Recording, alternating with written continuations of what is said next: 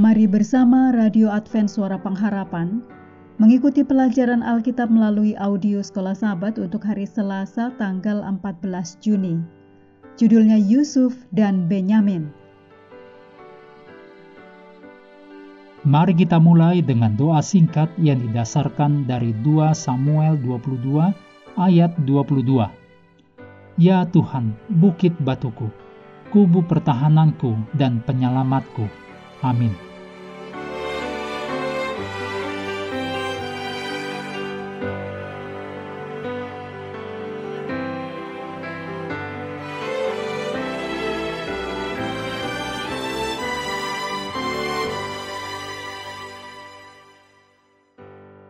Yakub tidak dapat dengan mudah membiarkan kepergian Benyamin, anak lelaki satu-satunya dengan Rahel yang tetap bersamanya.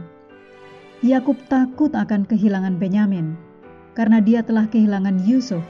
Demikian dicatat dalam Kejadian 43 ayat 6 sampai 8. Hanya ketika tidak ada makanan lagi, dicatat dalam Kejadian 43 ayat 2, dan ketika Yehuda berjanji untuk menjamin kembalinya Benyamin, ditulis dalam Kejadian 43 ayat 9, barulah Yakub akhirnya setuju untuk kunjungan kedua ke Mesir dan membiarkan Benyamin pergi dengan saudara-saudaranya.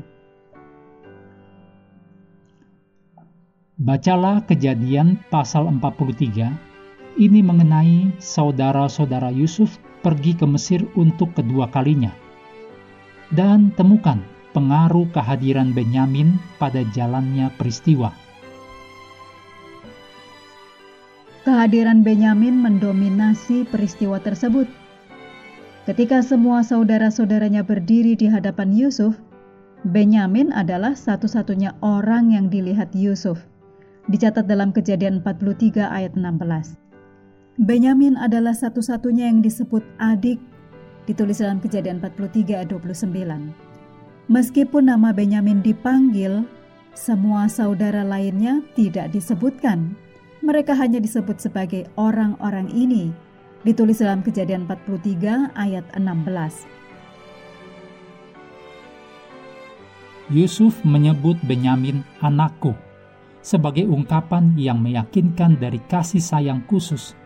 Demikian ditulis dalam Kejadian 43 ayat 29 dan Kejadian 22 ayat 8. Berkat Yusuf mengacu pada kasih karunia. Demikian dicatat dalam Kejadian 43 ayat 29.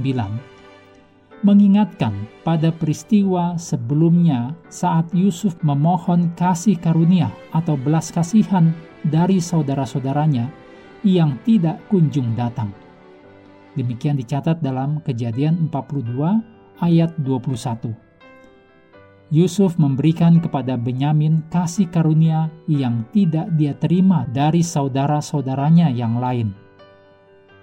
Sementara saudara-saudara Yusuf takut mereka akan dijebloskan ke penjara karena uang mereka yang dikembalikan, Yusuf menyiapkan jamuan untuk mereka karena kehadiran Benyamin. Seolah-olah Benyamin memiliki pengaruh penebusan atas seluruh kondisi. Ketika semua kakak beradik itu duduk sesuai dengan urutan kelahiran mereka dan dihargai sebagai tamu kehormatan, maka Benyamin yang bungsu dilayani lima kali lebih banyak dari semua saudara-saudaranya. Demikian dicatat dalam kejadian 43 ayat 33 dan 34. Namun, sikap pilih kasih ini tidak mengganggu mereka. Seperti kasus ketika Yusuf menjadi kesayangan ayahnya bertahun-tahun yang lalu – yang menyebabkan tindakan buruk mereka terhadap saudara mereka dan ayah mereka sendiri yang dicatat dalam kejadian 37 ayat 3 dan 4. Berikut ini kutipan dari buku Alfa dan Omega jilid 1 halaman 265. Dengan cara menganak emaskan Benyamin itu, Yusuf ingin memastikan apakah saudaranya yang bungsu itu diperlakukan dengan rasa cemburu serta dengki seperti yang telah dinyatakan kepada dirinya.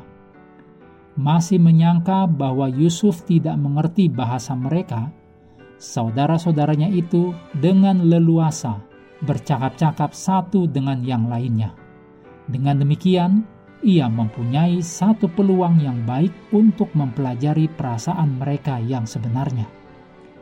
Yusuf masih ingin menguji mereka lebih jauh lagi, dan sebelum mereka berangkat pulang, ia telah memerintahkan agar cawan minumannya yang terbuat dari perak itu disembunyikan di dalam karung gandum anak bungsu itu.